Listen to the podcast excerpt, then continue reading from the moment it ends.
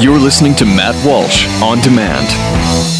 Individuals and businesses with tax problems, listen carefully. If you owe over $10,000 in back taxes or have unfiled tax returns, we can help you take back control. The IRS is the largest and most aggressive collection agency in the world, and they can seize your bank account, garnish your paycheck, close your business, and file criminal charges. Take control of your tax problems now by calling the experts at Tax Mediation Services. at 800 600 8192. That's 800 600 8192. 800 600 8192.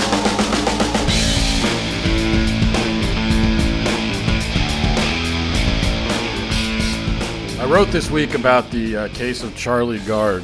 Uh, it's an awful, tragic, infuriating case. And if you aren't familiar, I'll just give you the quick rundown on this uh, saga that's been going on in the UK for months.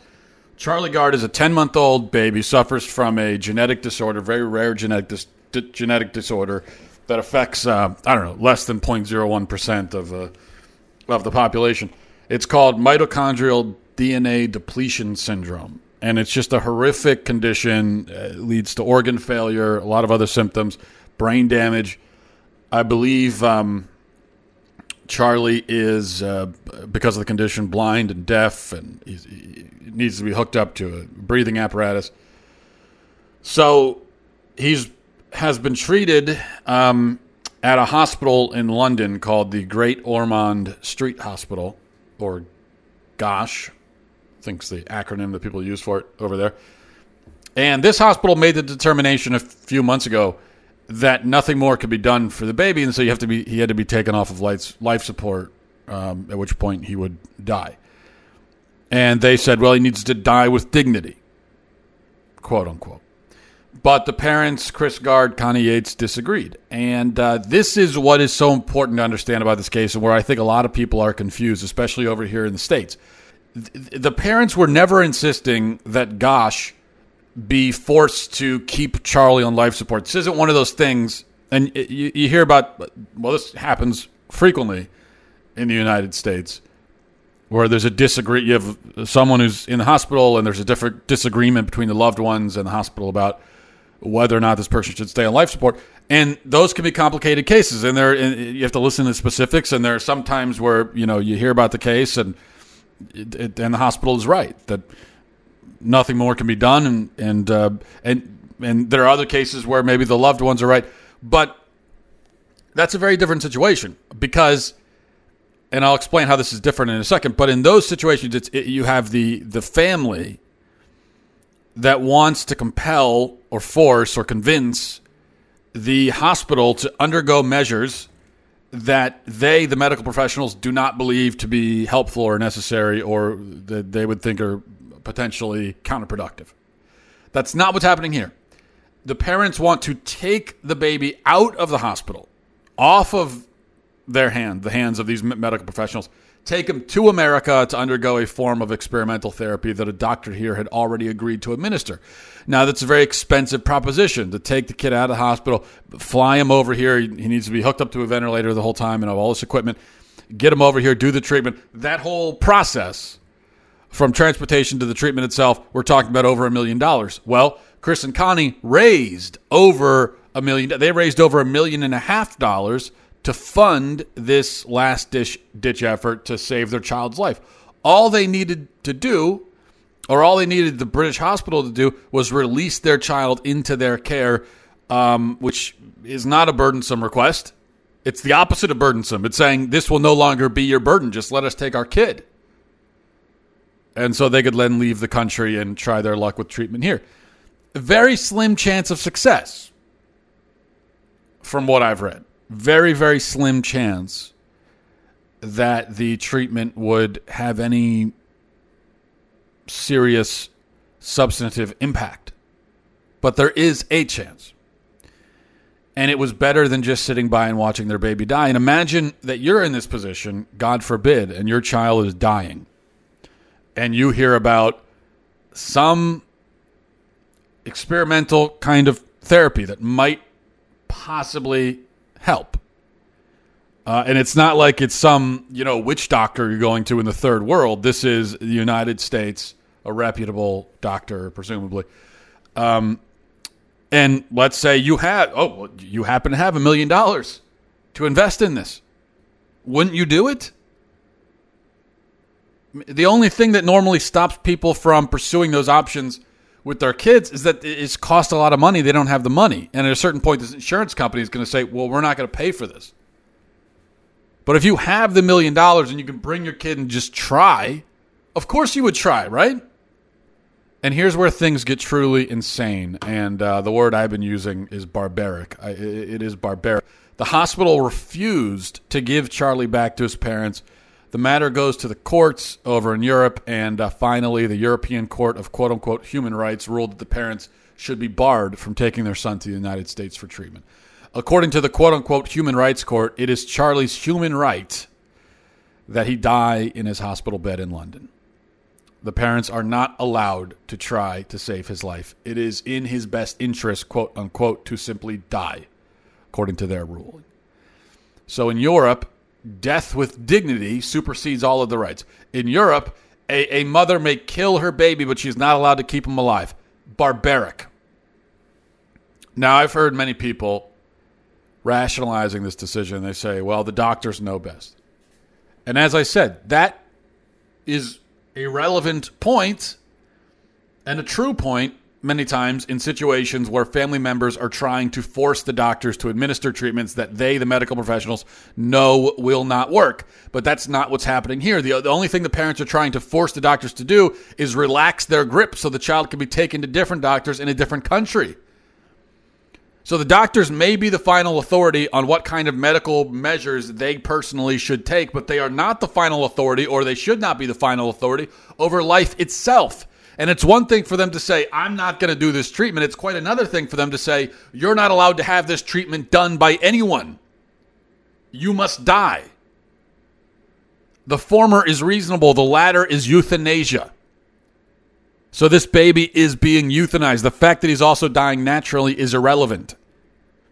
He is being told, the parents are being told, you have to let the child die. You are not allowed to pursue any other uh, options. Now, the reaction to this case has been interesting. First of all, I've been, interested by the fact that uh, uh you know a large number of people here in the United States haven't even hadn't heard of, this case before I wrote about it. Overseas, this story has been all over the place, um, and the parents have been the media. They've been on all the major you know British talk shows and all that kind of stuff talking about this case. Um, it's like what the Schiavo case was here but it does seem to be picking up some steam in this country. And I think because, well, first, because uh, people feel terrible for the parents. But second, we see in this case our future and to some extent our, our present. As I explained in my piece, this is what socialized medicine does. This is what it's all about. Taking the decision away from individuals, away from parents, and giving that power to some collection of doctors, bureaucrats, lawyers, judges. And they judge the situation based on formulas and policies. Human life is reduced down to a statistic, to a chance of survival, of numbers. And you may say that insurance companies function exactly the same way, and they do necessarily. That's the um, whole sort of double edged sword, the whole danger of giving power to large bureaucracies, whether they're private bureaucracies or public, because they have no choice but to treat you like a number on a spreadsheet. It's the same thing when you go to Walmart, although your life isn't normally in their hands, hopefully. Um, they at the end of the day, you're just a, a person. They've got millions of customers every day. You're just another number. Get in, get out, get your, uh, you know, get your uh, loaf of bread and your milk and your toilet paper, and get out. That's all they want. But, and that happens anytime you have a big institution interacting with individuals. That's the way it's going to go. But the difference, okay, here's the difference because we talk about uh, the dangers of large companies and the dangers of large of big government and um, you have a lot of people on the left who think that they're interchangeable or even that it's that it's better to have you know to, to to put you at the mercy of big government than at the mercy of big corporations. But here's the difference. The difference is that an insurance company cannot tell you that you aren't allowed to get a certain treatment or get a certain treatment for your child.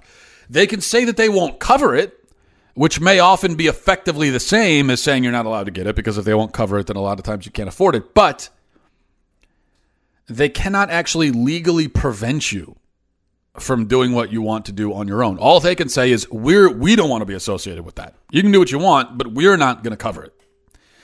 And although there have been plenty of times where insurance companies have made that decision and um, perhaps it was unjust, at the end of the day, they need to have that authority. I mean, that's they're an insurance company, and they need to be able to make hard decisions like that, or the business model doesn't work. And this is what people and I don't I don't want to get um, off on a tangent, but this is what people don't understand when we talk about the healthcare debate in this country and we talk about uh, insurance companies should be forced to treat or you know, take people on with pre-existing conditions and so forth. Yeah, that may seem, may seem humane, but the business doesn't work. It, it doesn't work for anybody if you start doing that.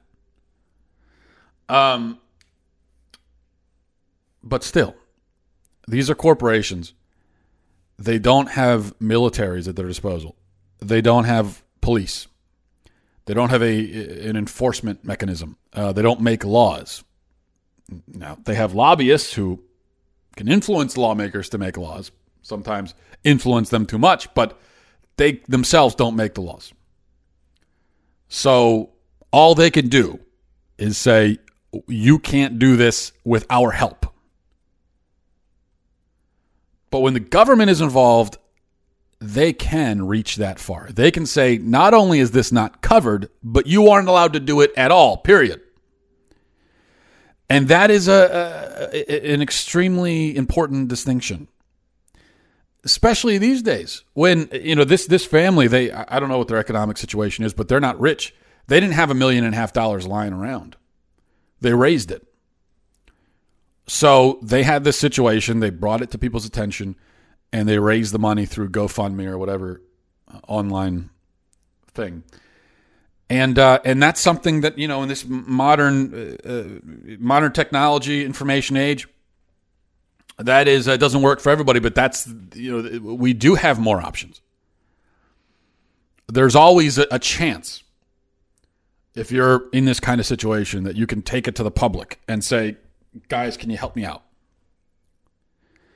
And if you have freedom in your country, then you can do that. And if and if the community bands together and says, "We're going to help you. Let's do this," then it can happen. But they don't have freedom in Europe. And, and this is this is why you need freedom. Because you can't be reliant 100% on the government to take care of you.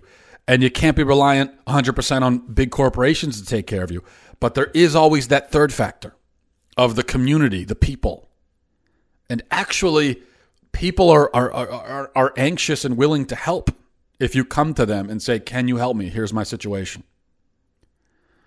Um, you know, there are panhandlers in, in every major city who, who, who, if they're good at what they do, make tens of thousands of dollars a year, if not more, just with a sign and a tin cup because people want to help. And that's why you need freedom so that you can have that option. The more power we give to the government in this area or any area, the less freedom we have. It's a simple concept, I think, but people don't seem to understand it. But in terms of uh, the reaction, people seem to be split into a few camps in this country and overseas too, I assume. There are the sane, rational, decent people who are outraged and infuriated, as they should be. There are the leftists who just want to downplay or ignore the story because it's so inconvenient to, to their larger narrative. Then there are the avowed Darwinists. And I've heard from many of them who have said basically, well, this is how it needs to be. The, the boy's going to die anyway. There's no point in prolonging his life. There's no societal advantage. The strong must survive, etc. Now, this is the position of the left fundamentally. Everyone on the left, this is their position, even if they don't say it or even if they don't fully realize it. The advocacy for abortion, euthanasia, all of that, it all stems from a kind of utilitarian, materialist view of human life. It has a human life in their mind has a certain use. It's it's a resource basically, and once the resource is used up, it should be exterminated, or sometimes it should be exterminated before it's even used up at all. But when I hear this kind of stuff, I always wonder: Do these people put themselves into this formula? For instance, a woman left a comment under my article on this on this case. Um, the comments deleted now, I think, but she said basically, she said basically this. She said, "The strong survive. He's going to die soon anyway. He's sick. Just let it go." And I responded, maybe I was a little harsh, but I said, "Okay, well, what about you? I bet I'm stronger than you. You know, I, I am. I know I'm stronger than you as a woman." You know, I'm a man, I stay in shape. Does that mean I can kill you and you won't complain? Strong survive, right? I'm stronger than you. Means I'm better. And I bet you aren't nearly as useful to the world as many other people. You aren't contributing nearly as much as so many others are. So does that make your life less valuable? Are you expendable? Can can we use you up and throw you out? I mean, what have you done with your life? Seriously, what what have you done to deserve further existence? Like I said, she deleted the comment. I guess that was her answer. Her answer was, "Well, I haven't done anything." Oops. I guess I shouldn't be making this case publicly. But it's interesting how the people who can't see the sacredness in human life generally are still able to see the sacredness of their own life personally, no matter how, by their standards, useless that life has been. Here's what it comes down to if we want to be consistent, we must either decide that all life is sacred or that no life is sacred.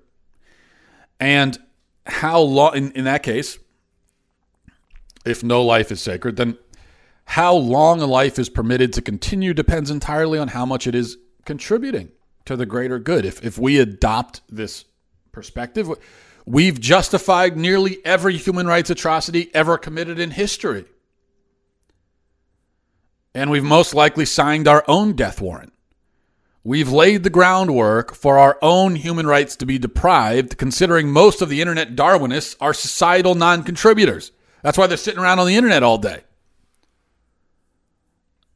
with these uh, horrible opinions, which is what I do too, but at least I'm paid for it. We have in this situation created a an environment where the value of human life is acquired by degrees. And it's relative to so many external factors. The value of human life is relative to how uh, to how desirable that life is to those around it.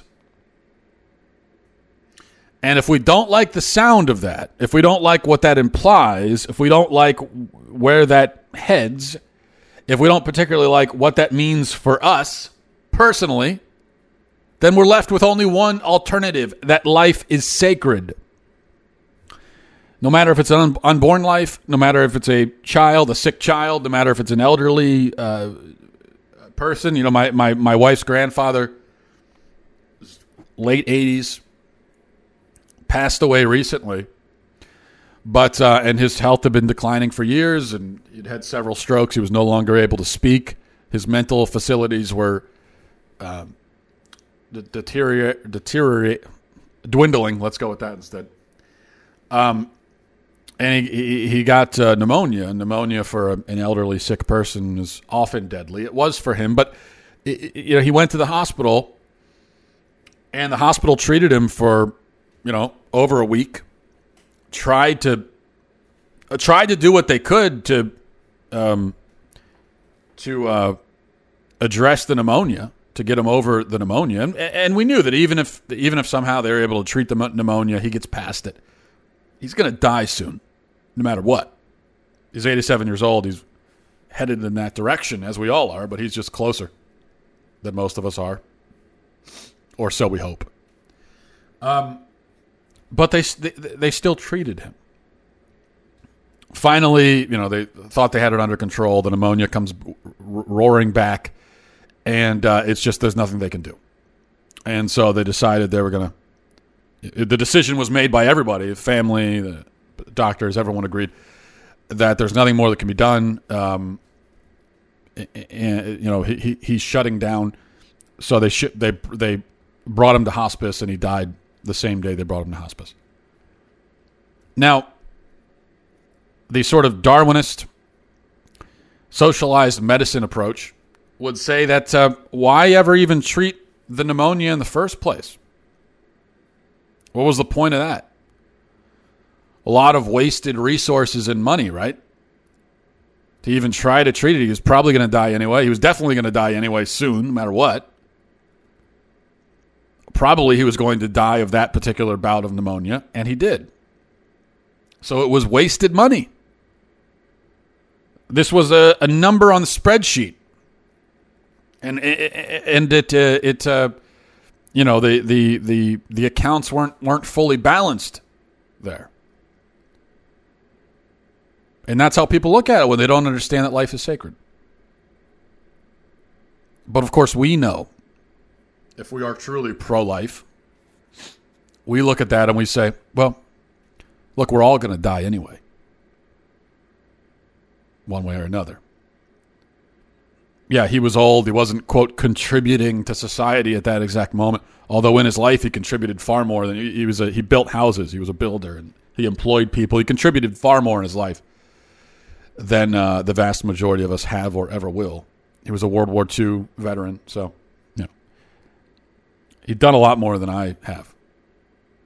Probably done more than you have. But um, those of us who are pro life, we look at that and we say, yeah, he's sick, he's dying. But you do what you can within reason to preserve life because it is life.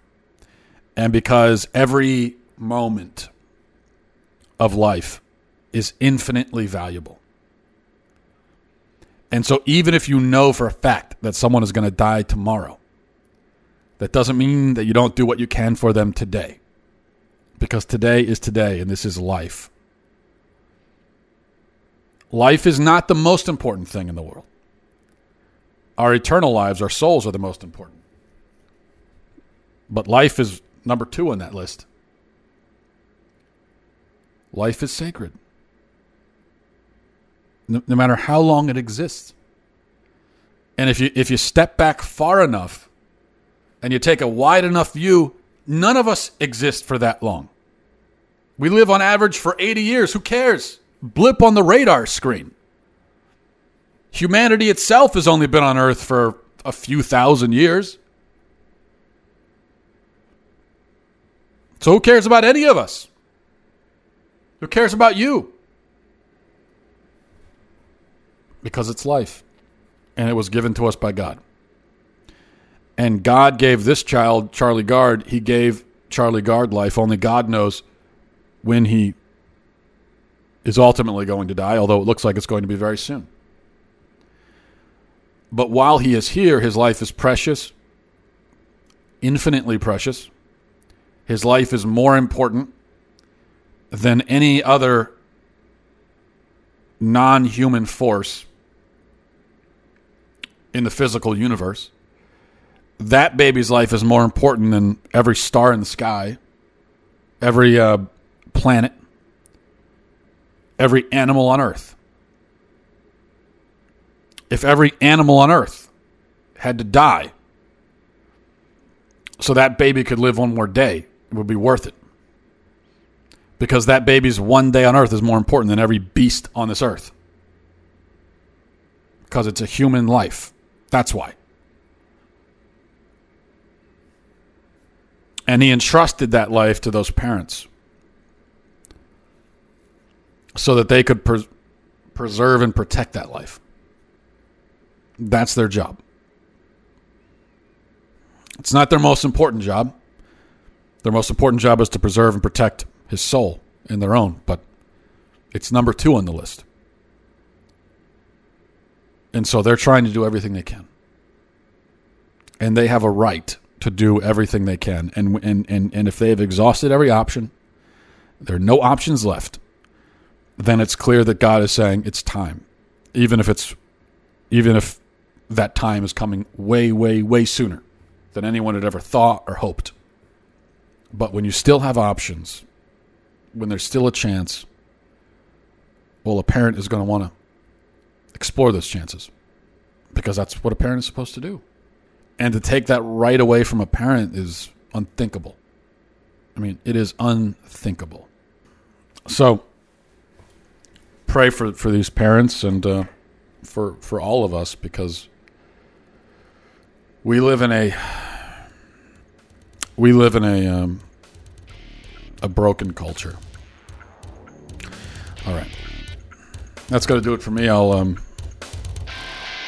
I'll talk to you guys next week. Cruce Salus. Godspeed.